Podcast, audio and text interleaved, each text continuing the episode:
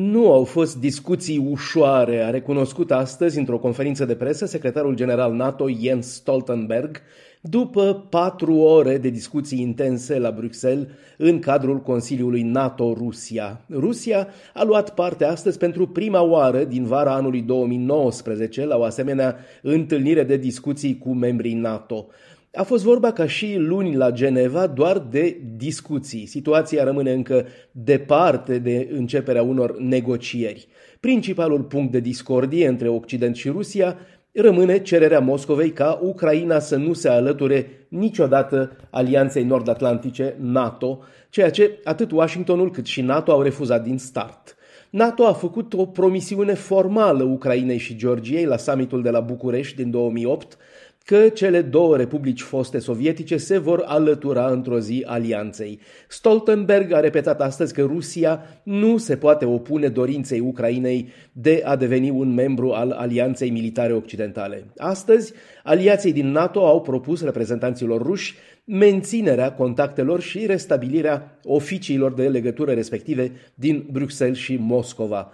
Întâlnirea a avut loc pe fundalul revelațiilor strecurate în presă în legătură cu presupușii diplomații ruși expulzați anul trecut de NATO, care s-au dovedit a fi autentici spioni ai serviciilor GRU ale armatei ruse și ai FSB.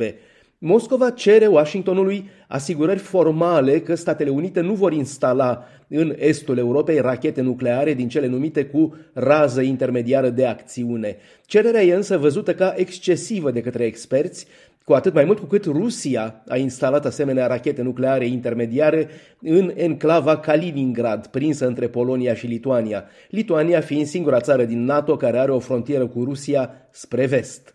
De altfel, cum a amintit-o astăzi secretarul general Stoltenberg, Rusia e cea care a încălcat condițiile tratatului privind rachetele nucleare cu rază intermediară de acțiune. NATO a repetat astăzi că sprijină integritatea teritorială a Ucrainei, dar și a Georgiei și Moldovei și a cerut Rusiei să își retragă trupele plasate pe teritoriul acestor țări. Rusia este un agresor, a spus astăzi secretarul general Stoltenberg.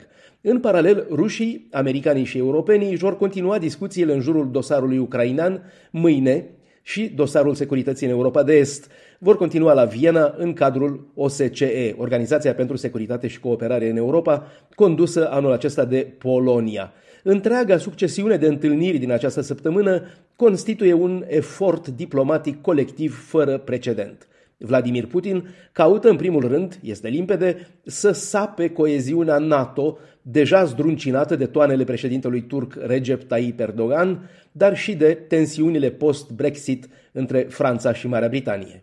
Bruxelles, Dan Alexe pentru Radio Europa Liberă. Da, da. Aha.